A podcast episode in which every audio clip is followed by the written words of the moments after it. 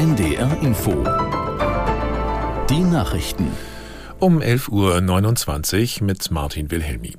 Vor der erwarteten großen Attacke auf die Stadt Rafah im Süden des Gazastreifens hat Israels Regierungschef Netanyahu den dortigen Zivilisten Zusagen gemacht. Der Bevölkerung werde ein sicherer Weg aus der Stadt ermöglicht. Netanyahu betonte, Israel sei in dieser Frage nicht leichtfertig. Zuvor hatten sich angesichts seiner Pläne für eine Offensive auf die Stadt international Warnungen vor dramatischen Folgen für die Menschen in Rafah gemehrt, sowohl für die Bewohner als auch die dort gestrandeten mehr als eine Million Flüchtlinge aus anderen Teilen des Palästinensergebietes. Unterdessen meldete Israel den Fund eines Hamas-Tunnels unter dem Hauptquartier des UN-Palästinenser-Hilfswerks im Gazastreifen. Dieses erklärte, es nutze das Quartier bereits seit Mitte Oktober nicht mehr. In Teilen Berlins wird heute die Bundestagswahl wiederholt. Dies ist nötig, weil das Bundesverfassungsgericht erhebliche Mängel bei der Wahl 2021 festgestellt hatte. Aus der NDR Nachrichtenredaktion Wolfgang Berger. Knapp 550.000 Berechtigte können heute nochmals bei der Wiederholungswahl ihre Stimme abgeben. Gemessen an der Gesamtzahl aller Berechtigten auf Bundesebene macht das einen Anteil von 0,9 Prozent aus. An den Mehrheitsverhältnissen im Bundestag wird der Ausgang laut Beobachtern nichts ändern.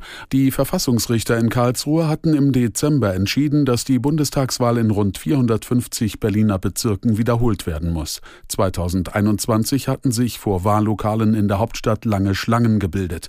Grund waren fehlende oder falsche Stimmzettel. Zum Teil waren auch nicht ausreichend Kabinen aufgebaut. Auch heute sind in mehreren deutschen Städten wieder Demonstrationen gegen Rechtsextremismus geplant. So werden in München mehrere Zehntausend Menschen zu einem Lichtermeer für Demokratie erwartet. Angemeldet sind 30.000 Teilnehmende. Die Polizei rechnet aber damit, dass deutlich mehr Bürgerinnen und Bürger kommen. Demonstrationen gegen Rechtsextremismus gibt es zudem unter anderem in Dresden, Flensburg und Bremen. Die Deutsche Bahn will trotz vieler Baustellen in diesem Jahr pünktlicher werden. Bahnchef Lutz sagte der Bild am Sonntag, das Unternehmen strebe an, dass mehr als 70 Prozent der Züge planmäßig unterwegs sind. Aus der Nachrichtenredaktion Arne Wiechern. Die Menschen regten sich nicht darüber auf, wenn ein Zug mal ein paar Minuten verspätet sei, meint Bahnchef Lutz. Schwierig werde es, wenn ein Zug mehr als 30 Minuten verspätet ankomme, wenn man seine Anschlüsse verpasse und die Züge ausfielen, sagte der Bahnchef. Wie die Deutsche Bahn trotz der vielen Baustellen im Netz eine höhere Zuverlässigkeit erreichen will, ließ er offen. Aber ohne die grundlegende Sanierung der Infrastruktur könne das Ziel nicht erreicht werden. Bis zum Jahr 2030 strebt das Unternehmen nach eigenen Angaben eine Pünktlichkeitsquote Quote von 80 Prozent im Fernverkehr an. Anfang der 1990er Jahre war dieser Wert noch Realität. Damals waren 85 Prozent der Fernzüge pünktlich. Und das Wetter in Norddeutschland heute überwiegend stark bewölkt, teils auch Regen. In Schleswig-Holstein sowie Richtung Wendland weitgehend trocken bei 4 bis 10 Grad.